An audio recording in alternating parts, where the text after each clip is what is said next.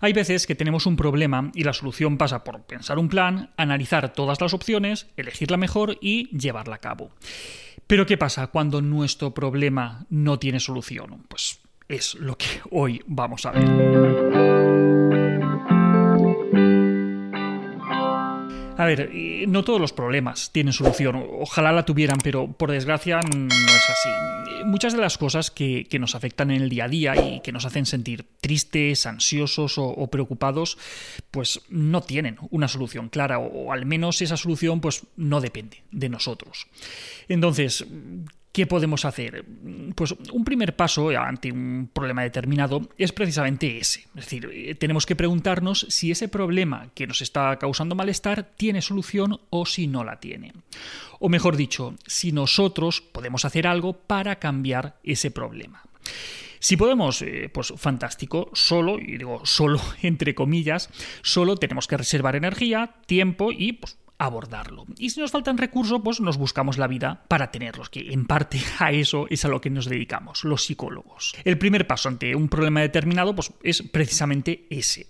Tenemos que preguntarnos si ese problema que nos está causando malestar, si tiene solución o si no la tiene. O mejor dicho, si nosotros podemos hacer algo para cambiar ese problema. Si podemos, pues fantástico. Solo, y digo solo entre comillas, solo tenemos que reservar energía, reservar tiempo y abordar el problema. Y si nos faltan recursos, pues nos buscamos la vida para tenerlos, que en parte a eso es a lo que nos dedicamos, los psicólogos. Pero es que hay veces que ese problema no tiene solución, o si la tiene, no depende de nosotros. Esto que puede parecer muy evidente, pues a veces no lo es. Y muchas personas se quedan enganchadas en ese punto por no haber identificado correctamente el tipo de problema que tenían.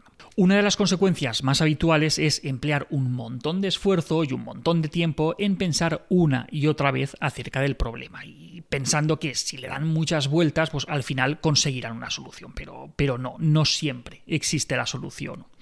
El problema, entonces, pues es doble. Por un lado, tenemos una situación que nos está generando malestar y además estamos perdiendo un montón de tiempo y un montón de energía en cambiar algo que no puede ser cambiado. Entonces, llegados a este punto, un paso necesario para poder sentirnos mejor es el de aceptar la situación. La aceptación es algo que habitualmente nos cuesta, porque parece una estrategia muy pasiva de afrontamiento. Pensamos que no estamos haciendo nada, cuando realmente no es así.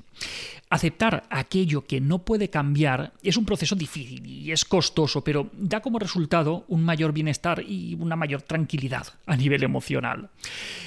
Muchas personas no se sienten cómodas con la idea de la aceptación, y eso es porque la confunden con otra cosa, que es la resignación, y no es lo mismo.